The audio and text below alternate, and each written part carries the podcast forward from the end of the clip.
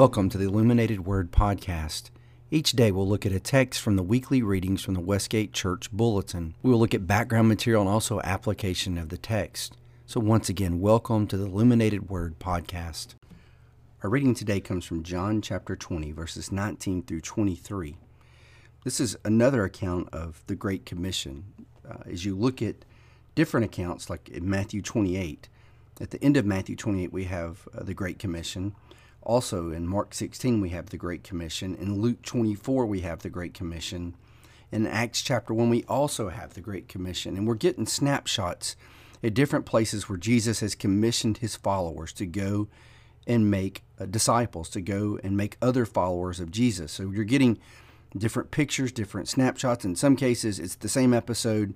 In others, it's a different episode. So in John 20, we're getting a different episode. This is not the same Great Commission that you read in Matthew 28. The, the, reason we know that is this Great Commission happens inside of a room.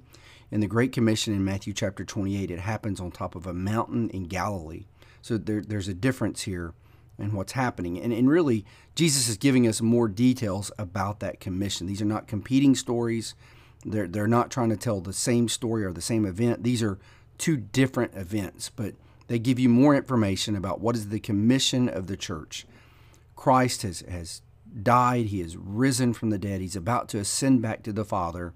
He's giving final commands for his church. This is what he wants for us to do. Here are the marching orders for his people. So I'm going to read to you once again from John 20, 19 through 23. This is the ESV version. On the evening of that day, the first day of the week, the doors being locked where the, where the where the disciples were for the fear of the Jews, Jesus came and stood among them and said to them, Peace be with you. When he had said this, he showed them his hands and his side. Then the disciples were glad when they saw the Lord. Jesus said to them again, Peace be with you. As the Father has sent me, even so I am sending you. And when he had said this, he breathed on them and said to them, Receive the Holy Spirit. If you forgive the sins of any, they are forgiven them.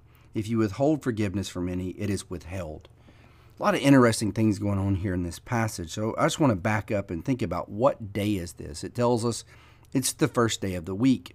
In John's gospel, the creation narrative is really important. John is telling us that Jesus is bringing in a new creation. That's why he makes it uh, such a big deal that Christ was raised on the first day of the week.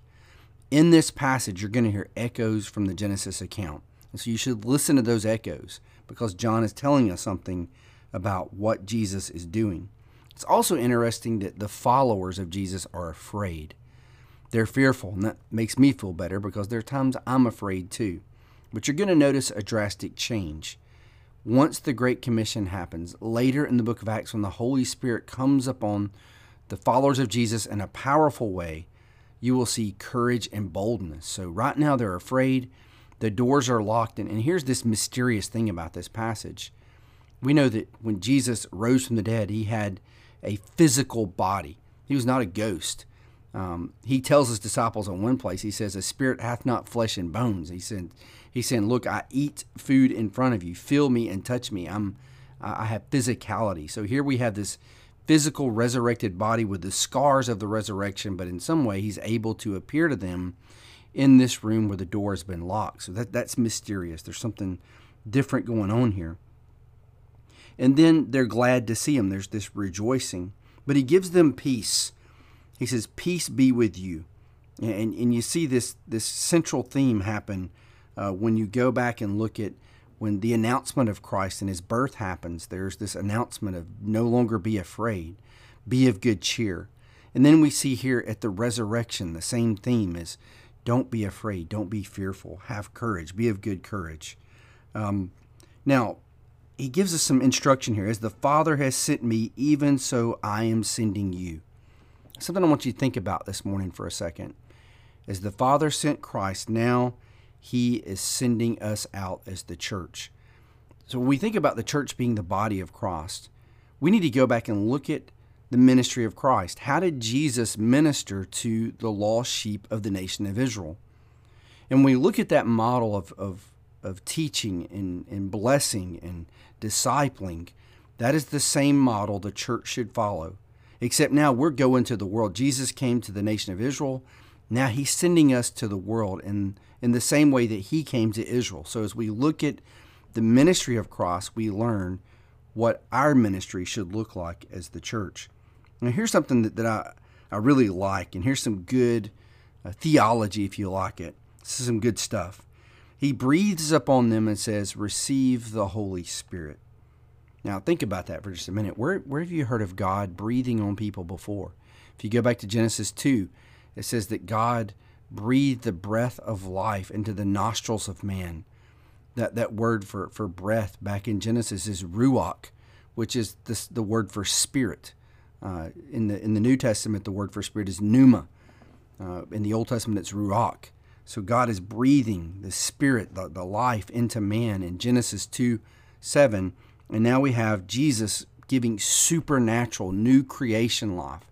So before there was this old creation life that was given uh, to Adam, but now through the resurrection, Jesus breathes upon his followers and says, Receive supernatural life from the Holy Spirit. So there's this connection going on with the book of Genesis.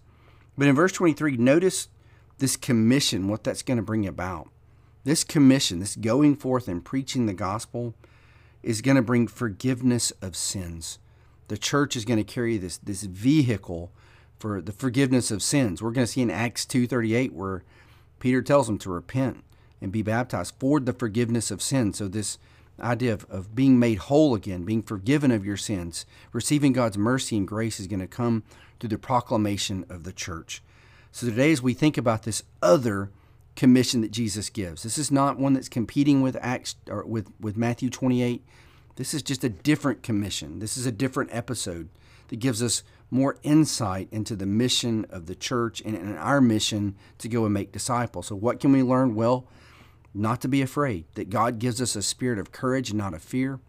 God has in, in, imbibed us with His Spirit, He's given us His Holy Spirit to empower this mission.